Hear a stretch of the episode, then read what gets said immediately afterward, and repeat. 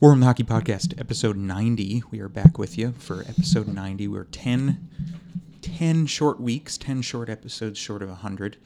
Uh, so we appreciate you guys joining us through the entirety so far. Absolutely, that's- And uh, again, we got to put some plans in, in the works for 100, um, as well as, and 10 weeks, that's two months or so. So just for simplicity's sake, that puts us in August, so that 100 won't fall at the for the BCHL showcase.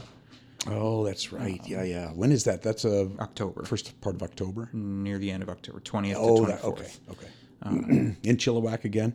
All in Chilliwack. Okay. Um, last year, event was split between Penticton and Chilliwack. This year, it's all in Chilliwack. So, um, and so it'll be good. Hopefully, we can get there again this year. Um, again, like mentioned in the last episode, at l- least to watch, and then record content in the hotel or somewhere. At the most, have a table or a suite or something to record while we're while we're in there during action, like last time. But nonetheless, hopefully we get to be, to be there no matter what. Look forward So, to that. That's uh, that's a good trip. Playoffs are continuing. We are now, as of this recording, the Montreal Canadiens are back in the Stanley Cup final. They knocked off Vegas in six games at home, so you know, good for them. And uh, as of this recording, Game Seven of Tampa and the Islanders is tonight. Tonight. as of this recording. Right. So, one way or the other, by the time we sit down to record next week, we are going to have not only our matchup for the Stanley Cup final, but we are inevitably going to be one or two games in A couple games to into the it. Stanley Cup final. Gonna So, be great stuff. My uh, my eighteen to one in the preseason on Montreal is looking pretty good. looking pretty good. Uh, the Hockey Podcast on the necessary social media platforms. We say it every time Facebook and Instagram. War Room the Hockey Podcast at War Room the Hockey Podcast, respectively. Uh, the necessary audio platforms Apple Podcasts, Spotify, Amazon Music, and iHeartRadio, as well as YouTube. Again, another week without uh, YouTube um, since we're not on Zoom. And we're still figuring out the logistics and the, the technology aspect of getting cameras and everything set up for uh, the video aspect. But um, on the necessary audio platforms as well as YouTube, you can watch back some of our recent Zoom conversations there. War of the Hockey Podcast. Subscribe, hit the notification bell, and hit the thumbs up button. Um, War Room the Hockey Podcast, episode 90. Uh, we're going to jump right into it, make it a, a quick one this week for everybody. Um, but yeah, playoff playoffs are are there. Stanley Cup final is halfway set, uh, and we are inching toward the expansion draft and a number of things. Um, first of all, how do you feel about Dave Hakstol Absolutely as the, shocked. the head coach in Seattle? I was absolutely shocked. I was too. I was expecting Tocchet or somebody. I I presumed that Tocchet was the front runner. Um, that's I'll get down a different uh, different road on Rick Tocchet in a minute, but Hakstol tried uh, in Philadelphia a few years ago was not a good run for him. I think he's one of those guys like maybe Mike Yeo, like maybe Joe Sacco or somebody like that. Tony Granato was a very good assistant coach some guys are not cut out to be the boss. The- Some guys are just better at designing power plays and and you know working penalty kill and running practice. I think Dave Hakstol is that guy at the NHL level, but that's just me. It's We'll it's funny. It's funny. Aside from Rick Tocchet, before the announcement was made, you know who the finalists were for the coaching job? Tocchet, Joe Sacco, and Tony Granato. That you know, there's another surprise. Like, why in the world would Tony uproot where he's from? And and you know, he was a Wisconsin Badger. He's got a great gig in Madison. He's a great guy. He's a he's obviously a good coach and a great recruiter from what he's put together since he's just been there, which is a very short time. Why would you let that go? Why would Dave Hakstol have ever left North Dakota and gone to that you know to the cauldron of the NHL. I mean, I get it from a competitive standpoint. You want to be at the top of the game, but man, th- there are some some of those deals are just a fool's errand. They're you take a really good opportunity to coach at a very high level in the NCAA and have stability for sometimes 10, 15 years. Well, the NCAA does something that Major Junior and the NHL does not. And they, when they have a coach, they have a coach. you rarely see a coach get fired. If the coach is there, the coach is there. That's my like, point. In Denver, Gwozdecky was there until Gwozdecky retired. Exactly right. If you know Jim Montgomery was there until Jim Montgomery went to the NHL. Bingo. You know things. Now David Carle is there Jack until, Parker until Boston. Carle decides either to retire or move on. But they're there. They're not. They're not removed. And so I get that the pay might be a little better in the NHL level, but the stability is better at the NCAA. Absolutely. And it's you And know, it's and you could like- argue based in, in in North Dakota and these different places that it's it's a cushier place. Right? It's nice. You, you could argue there's nicer facilities at some NCAA programs than there is in some NHL yeah, programs. well, yeah. And so And you're not under the same kind of fire. you're not no. You're not. You're not being. You're not dodging flaming arrows every day when you don't win. So anyway, Hakstol is now the head coach, first head coach in franchise history of Seattle. Does that? Do you think that that pre-early season predictions? Do you think that that affects Seattle's chances of being successful the way Vegas has? No, it shouldn't. Because Vegas uh, Vegas went into it with, you know, now now they have DeBoer, but they went into it with Gallant, and they went into it with these guys, these tremendous head coaches, and, Right. And nothing against Hakstol, but at the NHL level, he's not one of those guys. So does that affect? Because you look based on our conversa- short conversation this week, we're going to talk about things like that, about what the effect a coach has, and I'm going to definitely make note of that when it comes to Montreal, the effect a coach has on their players. Yes. So I- does you know? It- well, until Dave Hakstol proves himself as a head coach, the the question is 100% valid. Uh, Gerard Gallant did prove himself as a head coach in in Vegas. They were also playing with house money because there was no expectation there. Now the expectation is going to be much higher in Seattle, yeah. Seattle. They're not going to be a Cinderella team the way Vegas was in year one. People are going to expect They're gonna that they're the expect it. expansion. So unlike Columbus and Minnesota 20 years ago, Right. You're like Vegas, so compete, and if you don't, then what does that say? But So, based on that, and I just uh, on the Dave Hakstol subject, uh, real quickly, there is a. We talk with our with our favorite goaltender uh, often about the situation in Anaheim, and how that franchise sits still with Dallas Eakins. They went through Bruce Boudreau and they went through Randy Carlyle, and they they've just been in the doldrums now for about ten years, and there they sit doing nothing in the off season roster wise, doing nothing with their coaching staff, and they are they're borderline abysmal, and when and their roster is not that bad, and that will play into where we're headed here today, I think. Yep. But that's a pretty good roster. They don't have superstars. They don't have any, you know, other than maybe John Gibson, uh, the closest thing they have to a real marquee player. But they've got a real solid roster. That is not a 30th place team. no, but here's the deal. And Rick Tocchet belongs there. Rick Tocchet Anaheim, gets the 100%. most out of his players. He and Rod Brind'Amour, they get the most out of their players. Anaheim should have let Eakins go and brought in Rick Tocchet immediately. Hundred percent. Here's what I will say on that, though, real quick, is that coaches do a tremendous job. But only co- coaches can only do so much. Now, and Tocchet in the Anaheim discussion, I say the same about Arizona. Arizona doesn't have a bad roster either. If you look at them, No, Chychrun and, and Ekman Larsson and these and these Yeah, guys, they've they're they're they're got a pretty good feisty team. Tocchet is a tremendous coach. He gets the most out of them. That's why Arizona has competed for at least the final wild card spot in the last number of years. But notice how Arizona only went so far because they don't have that depth, because they don't go out in the offseason and make those big splashes. And and to me, Anaheim's in the same position. You can change the manager, you can change the coach, you can do whatever. They got a good young lineup, but they're not doing anything to grow. They're not doing anything to adapt and change, while every other team around them is. Your comp- your competitive playoff teams, your Vegases, your Colorados, your New York's, your I mean these teams every year they flunk out of the playoffs and in the offseason they do something to make a change. Whether that's the coach, whether that's trading one or two players, whether that's whatever, they do something to stay with the times and keep moving. And your roster can be tremendous, but if you just sit still, then all these other teams start climbing and you're right here. Now you've got a good roster, but now you're competing with all these different changes.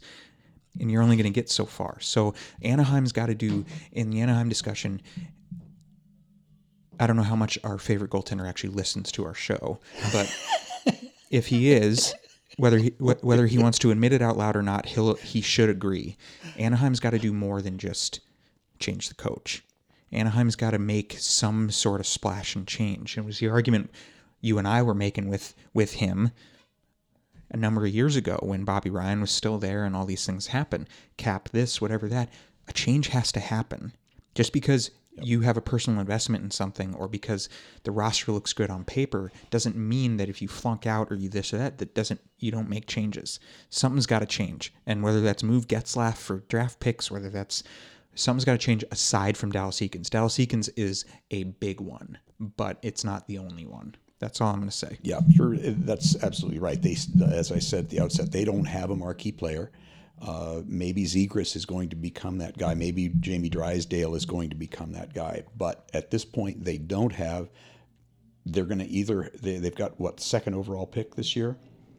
They're going. This is a difficult draft to have that top half of the half of the first round pick because you haven't seen the guys. Some of the guys haven't played much. Some of them haven't played at all. Some of them have been playing in Europe it's it's such a jumbled up mess that as we said a few weeks ago this is going to be that this is going to be that year that you're going to be 5 years from now you're going to look back at the summer of 21 and say wow this guy came out of the fourth round look at him this Brayden Point that came out of the third round wow what a gem this guy what a steal and and that goes this all goes back to the intangibles that we talk about all the time you've got to have a marquee player. You've got to have um, good coaching, but there's about 15 teams with a marquee player or two or three, Gotta have more than and good coaching, and they're sitting at home right now. Well, the, the intangibles, you know, and you know, like to close out, you know, that and move into the intangibles. I've got a personal investment in what's going to happen with Landeskog in Colorado. Right. But at the end of the day, if Colorado's a contender, I love Landeskog. Tremendous, tremendous player, tremendous leader. But he doesn't break Colorado's cup chances if No. you if you lose him. Losing Rantanen or MacKinnon w- might, or Makar might, but losing Landeskog, God knows I love Landy, but he doesn't break their cup chances. So if you lose him, you lose him. And if you're going to continue to compete for a cup, you've got to be able to adapt to losing him and find a way to to stay up in the cup contender discussion without Gabe Landeskog. It can be done, but you've got to find a way to do that because he doesn't break Colorado's cup chances. It will hurt if they lose him to Seattle. It'll for hurt, example, but it- for nothing. If they lose him for free, that's gonna that's hundred gonna percent. sting. It'll sting the way losing Stastny for nothing Right. stung. But aside from that, losing him doesn't break you. No. So you you look at it objectively. I don't want to see Landy go. God knows I'm a diehard Avalanche fan. I, I love Landy, but from an objective standpoint, he doesn't break your cup chances. So find a way to respond to the, another second round loss and move forward, whether Landy's part of that solution or not. And oh, oh, our favorite goaltender has to look at it the same way with Anaheim. You got to look at it the same way with Toronto. Things like that from a personal perspective. Now, the intangibles, Montreal. Here's what I will say about Montreal. We talk a lot about come playoff time, you need the big physical Luciches and guys like that because the playoffs is a heavy game Yep. with Montreal, and I, I said this to you the other day while we were just sitting watching hockey. I would argue it's less about that and more about the players buying into playing that style of game. Right. No. I, You look at you look at you look at Montreal. Their biggest guy is Josh Anderson. And from a from a physical perspective, obviously they have Staal and they have Armia and they've got guys like that. But from a from a physical fighting in your face perspective, Anderson's their biggest guy. But yet with Byron and Gallagher and Caufield and you name it, and they're in the Stanley Cup final. And they've knocked off the Vegas Golden Knights, a team that I told you off recording and I told the listeners on recording that I wasn't sure Montreal could get through. Right. I didn't. I was ninety nine percent convinced Montreal would not get through Colorado or Vegas, and they did. And it's because not because they have a physical game or because they've got guys who play that game, but it's because whether it's management, whether it's coaching, those players bought into playing playoff style hockey in Montreal. in Montreal. Right. They bought into playing that style of hockey. And what it proves is you don't is if you're Toronto, if you're Colorado, if you're Anaheim, if we're talking about our favorite teams, if you're Dallas, if you're anybody, you don't need to go out and have those in your face guys at the trade deadline. What you need is a way to pick up your team from by the collar and get them to buy in to playing playoff style hockey. Correct. That's what you need. However, you do that, whether it's going out and getting a Josh Anderson to wake him up and go, this is how we want to play, fine. But you got to find a way to get the team to buy in to playoff style hockey. And Montreal has done that. And now they have a chance. They are four wins away from lifting the Stanley Cup for the first time in what, 25 years, 26 years? yeah. So it's a, to me, it's about buying into playing that style of game more than it is having guys that play that game. It's- because you can get big guys, you can get big guys, but it's hard to teach them to produce. But you can take producers and you can you can hound them and you can teach them how to play that the physical playoff style game. I that's 100% agreed. You can take that you if you can have a physical guy, he doesn't necessarily have the skill to get it done. But if you have find the skill guy, whether it's Toffoli or or Josh Anderson or whomever, find the skill guy that's going to then turn around and follow the example that Brendan Gallagher sets every night that your coaching staff insists on and that your leadership group all buys into, then you are the you cannot be the one guy in that room who doesn't play that style of game. I look at I look at the the teams that lose out and the reason that the reason they're gone and the reason that that uh, the bet.com and all those everybody loses so much money on them it's not because they can't play it's not because the like does anybody have a better defense than Vegas? Does anybody have bigger, more skilled forwards up and down the lineup than Vegas? Probably not. I'd say probably Mark Stone is banged up because he does not look like Mark Stone and he's not give it's not just that the puck's not going in the net. He doesn't look all over the ice like he is healthy. He skates away from checks. He never does that. True, but would would you say that's that or Montreal did what Colorado couldn't, and that is they played so s- consistently and so sound defensively that their their n- big guys just couldn't produce. Bingo. Or is it a mixture of both? It's because four it- lines playing the same way. Whether and forget one through four, it's all four lines playing the exact same game. It's six large defensemen who cannot be pushed off the puck down low. It is uh, a system that the guys do not deviate from, whether they're down one or two or they're up one or two. They don't deviate. It's good goaltending. It's sturdy coaching. It's all those intangible things, and it's and we go back to heart and you can't measure it. Heart and chemistry are the things that you have to have. You look at the st louis blues when they won. It was magic. It was everybody doing whatever they needed to do for craig berube. It was a hot goaltender. It was a big mobile defense. It was timely goals. It was a system that never deviated. There are 10 teams every year that have all of the qualities we talk about to win the heart and the intangibles, the the buy-in, have to show up at the right time. You have to give guys credit for, you know, whether it's whether it's Mark Stone now or whether it was uh, Auston Matthews in the playoffs or something, for guys being banged up and still trying to play and just not being themselves. that 100%. happens, but it happens to everyone.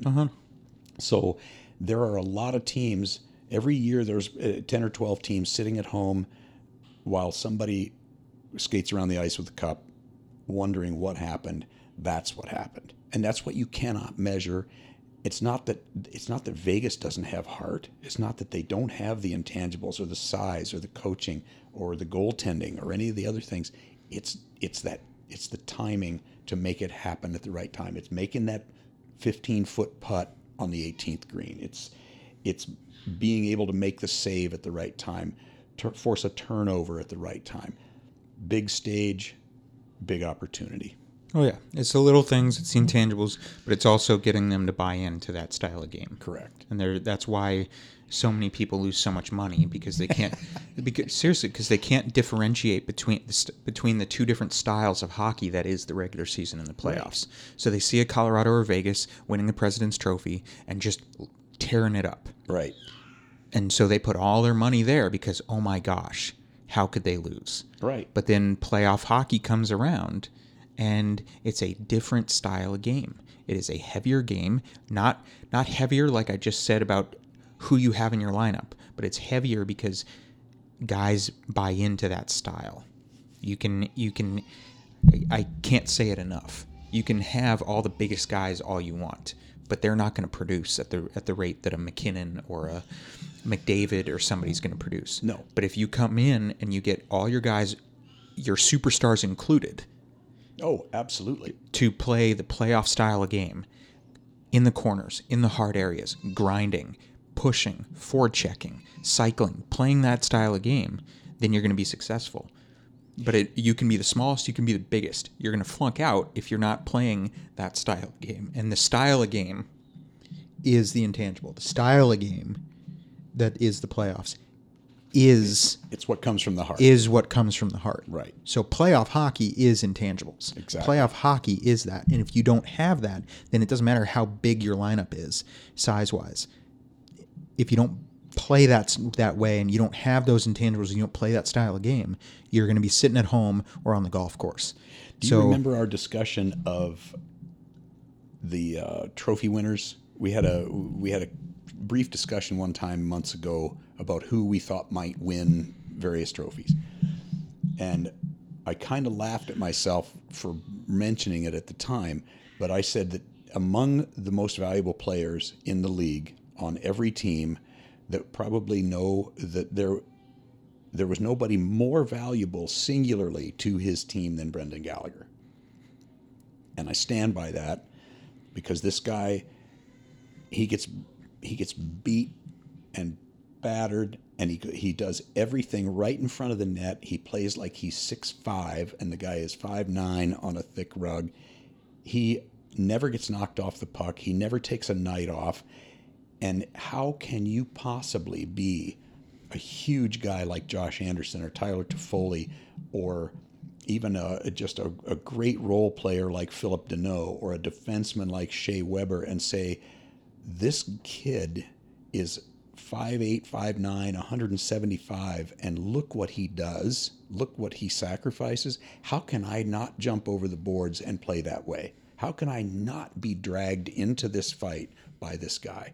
And uh, he is he is absolutely the epitome. He will not win the Conn Smythe. He won't win the Hart Trophy. He won't win a, an Art Ross or anything like that. But he is as valuable to that team as anybody is to their team, including Connor McDavid. 100%. And that's why, you know, Colorado missed Matt Calvert. Yeah. Because if Matt Calvert was healthy, he would have done the same thing for Colorado. Yep. Now, and again, I stand by what my point. It's not about who you have in your lineup, and it's about no matter who it is buying into that style, whether Gallagher's in the lineup or not. But you, it does help to at least have a guy who can lead the way and lead by example on how to play that style of game. So, with that understood, and there's really no arguing that this isn't a matter of opinion. it's go. Back, go back and pick a cup, go back and pick anybody who wins at anything. And there is an intangible factor, there's a heart factor, there's a chemistry factor, whether it's between player and caddy or between assistant coach and power play. There is a there is a an intangible factor there. So the $64 million question now is how do you harness it? How do you find it? It's not just like you, it, it- as you said, it, you're exactly right. It is not a matter of the size of the player. It's not a matter of the skill or speed of the player. It's not a matter of where they grew up or how they've been, how they were developed. How do you find that right combination? Why is it that Nick Foligno and and Wayne Simmonds really didn't flourish in their roles as heavy down low forwards in Toronto, and yet Phillip Danault did, and Toffoli did. To me, to How me, it's a that? Where do you find it? How do you harness it? How do you draft it? How do you put it in your dressing room? Where does it come from? Well, to me, especially now more than ever in these this few years of flat salary cap, you, you kind of have to do it from within. First of all, it's not just goalies anymore that are hard to come by because of salary. Right. Everybody is, and so you're looking at a situation, and and it's something that, on a quick side note, that's kind of baffled me a little bit about how you know Vegas or somebody handles their off season in terms of salary. Um, and it, it has for years. These teams that want to dump salary, but then they bring in a guy that will make the, next to the same amount. Right. St. Louis, I, I got to get rid of Pietrangelo. I can't afford Pietrangelo, but then I'm going to sign Torey Krug to basically the same type of contract. Right. Right. Things like that. How? That being said, though, to me, to me, this is where the, the coaching comes in. To me, this That's is where where the the right coach has has to be in place because because again, if it's not about having the big guys, so it's not about going at the deadline and picking up a Josh Anderson, but it's about having the guys within your lineup buying into that style.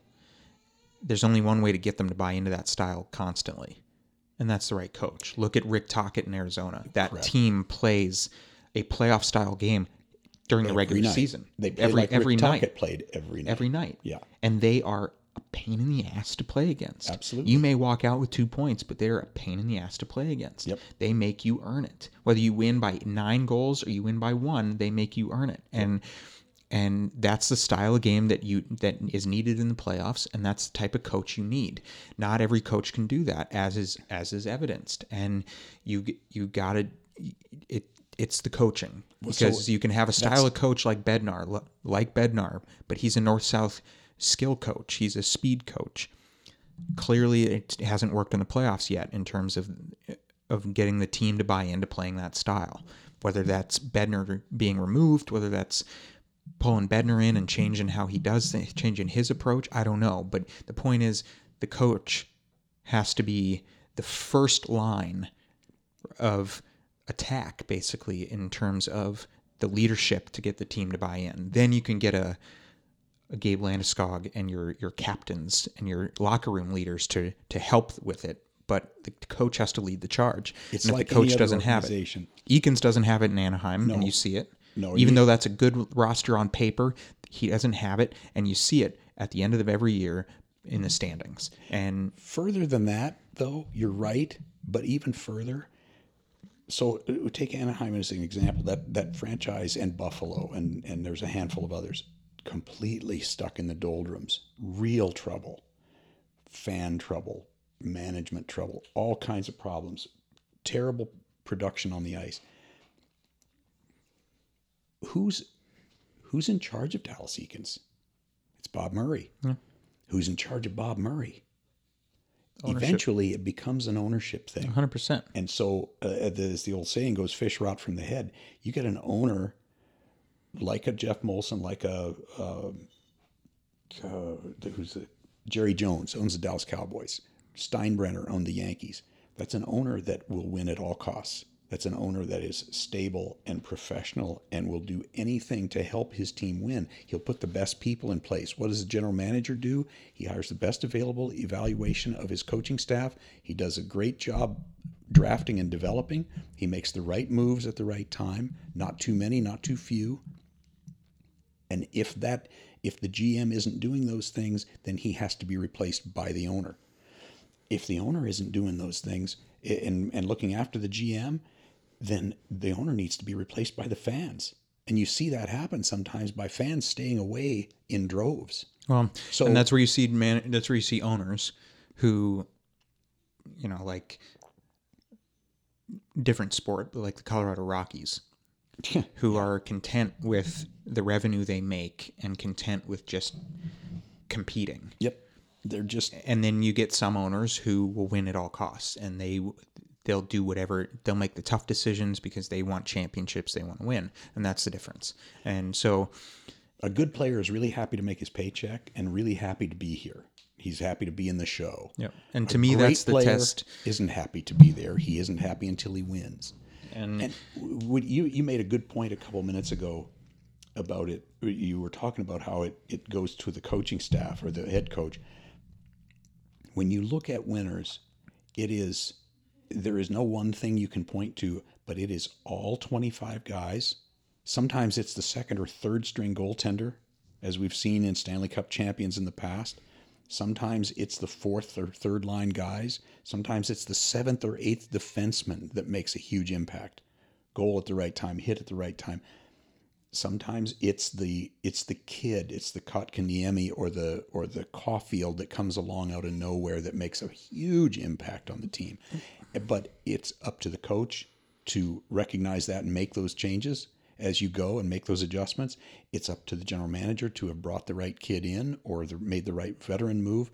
But what's the common thread here? We we talked about it from from the trainers all the way to the owner, to the equipment guys and stuff. It's everybody. It takes everybody pulling the same rope in the same direction at the right time, and and having a a hundred percent buy-in. And I'm not I'm not saying that the teams that that that have flunked out of the playoffs don't have a hundred percent buy-in or they don't have heart. Not saying that at all, but there is an intangible missing, and it might have been a bad injury. It might have been a fluke goal. It might have been a lot of things, a crossbar here or there, but there is something missing. And part of it, I don't want to say luck because you create your own luck, but part of it is just the way the puck bounces, and and you get you get the right bounce at the right time in the first round. You may go all the way. You get the wrong bounce or the uh, you know the wrong injury or the wrong turnover at the wrong time, and you're at home. So I'd say luck is a very small part of it, but it is a part. Every single guy counts. And when you look up and down a roster, it's not it's not the goaltender, it's not the the superstar.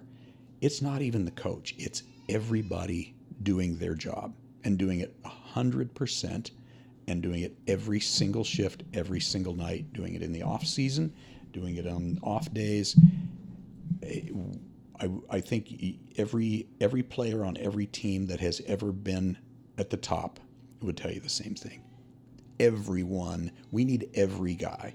We need the guy in the press box. You may be, you may be on the ice eh, tomorrow night. You may be out there with a minute and a half to go in a tie game. You got to be ready. Yep. So the, everybody's got to be. Everybody's got to do their job. Yep. And I guess that's where heart comes in because it can never be about me. It has to be about us. Well, and that's part of that's part of why I stand by my point of it's not who's in your lineup or their size. It's about the team buying into that style because at any point a Anderson, a Ryan Reaves, a Lucic, uh, I mean, name a big guy, goes down with an injury and oh. now he's not there. Right. So now if you're relying on him or his line to be the one that brings that energy, well he's not there. He's in the Correct. press box and he can only do so much playoff style energy from the press box. So the team has got to buy in so that if you either don't have that player or you had him but now he's hurt and now it's up to you to carry it that you can get the job done. Next man up. And right. so that's why to me it's less about having those guys at all and more about implementing the right mentality, the right systems, the right whatever to get the team to buy in. What what do we because you cannot tell me based on the conversations we've had on this podcast in the past when you look on paper that the Montreal Canadiens are in the Stanley Cup Finals. You just you cannot on paper. Objectively, I'm sorry you can't when you look at Brendan Gallagher, Gallagher being five seven, and you look at Caufield being Caufield, a guy you said you were worried about wouldn't be able to make it because of his size. Right. Caufield five six. you know, all this stuff, and they're not only scoring big goals like Caufield, but they're in the Stanley Cup final for crying out loud. You on paper, you look at that team and you cannot objectively say just because they have Josh Anderson or or anything like that that that oh Stanley Cup finalists. Now, I, I When you watch them play, that's a whole different story. When you watch them play, you go, "Wow, they buy in." Yeah, they you you normally you normally There's can't identify there. those things uh, unless you're using the past tense. Yeah. But uh, you and I don't don't disagree often. But I think if you, I believe, if you go back and and listen to our preseason prediction podcasts, I I could not have gushed any more about the Montreal Canadiens. Well, okay. So with what they did was bring in Jake Allen. They brought in Josh Anderson. They brought in Toffoli. They brought in Edmundson. But that goes that goes to the point. That I I took them. I I put money on them at eighteen to one in the preseason 100%. because I loved what that roster did. Hundred percent, because because you watched them play last year, correct? You saw how c- competitive they were, and then you see them in the off season making the necessary changes to fill the holes that they had, right? Yep. But the point is, you watched them play, and you watched that energy, and you, you saw them before the before and after they traded Domi and before you know all this stuff. You saw you saw them buy in and have that compete, right? You saw it. Yes. And that's my point.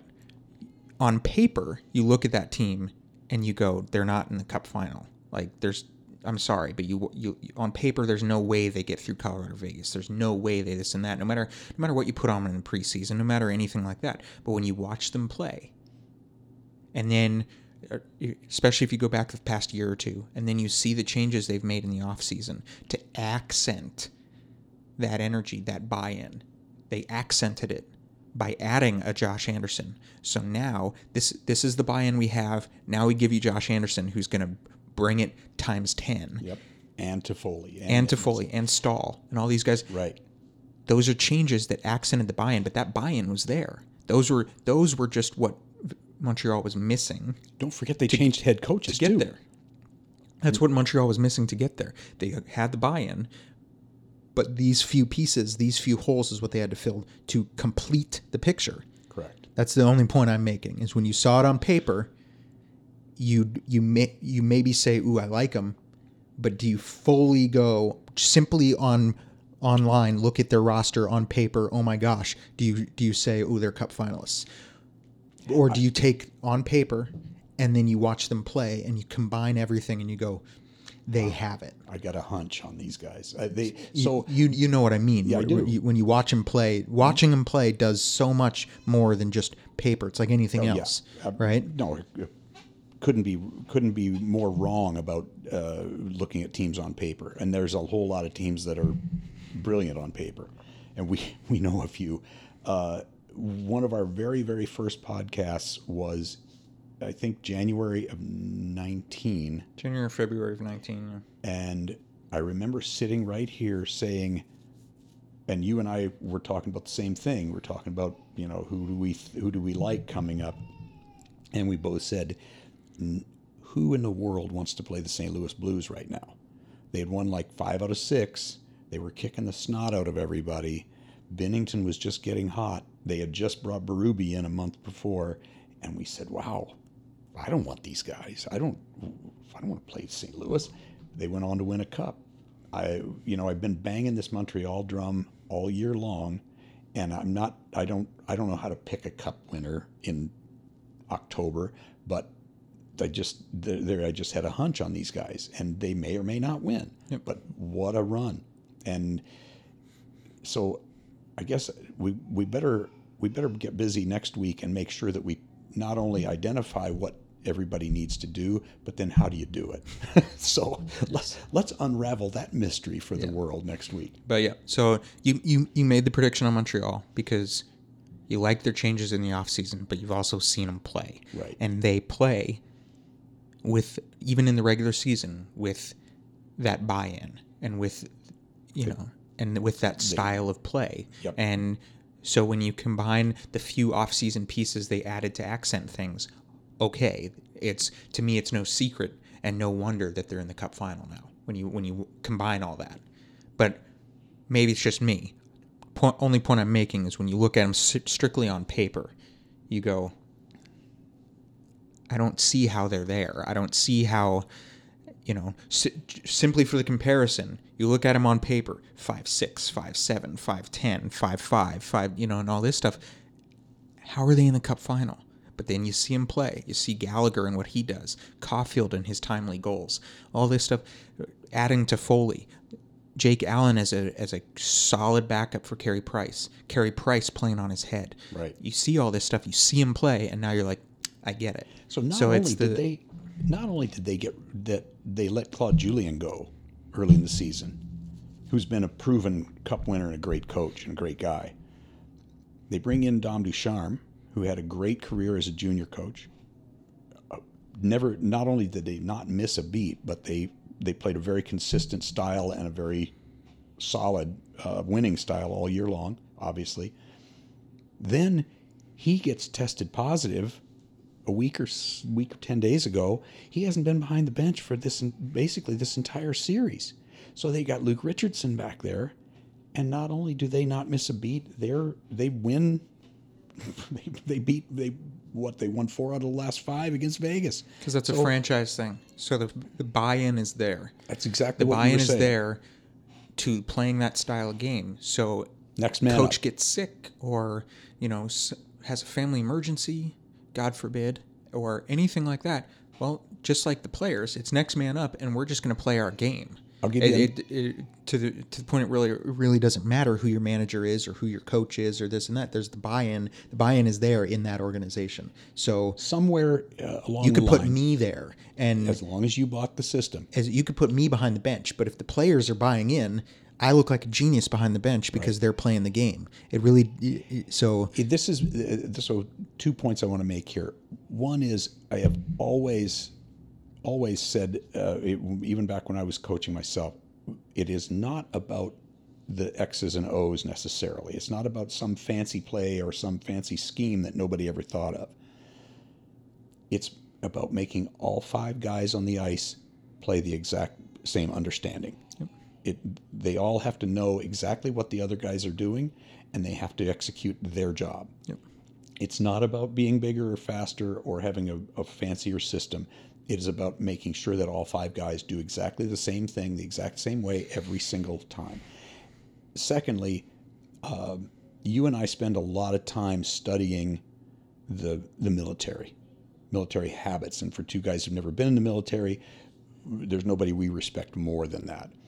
From the the door kickers to the top, these are guys that are trained next man up everybody everybody behaves the same way everybody buys into the same system everybody is trained to the gills and everybody has that heart and that intangible that we're all doing the same thing. It might be three guys together or two, or it might be 40 or 50, but we're all doing the exact same thing. We know what our what the guy next to us is doing, and we buy into that system and we don't change. We never deviate, no matter how tough it gets. So there's a lot of similarity in that and the ultimate team sport, which is hockey. And it, I don't like to refer to it as battle or you know that series was a war. I don't th- I don't think those are I think those are terms that should be reserved for the guys who are actually in conflict.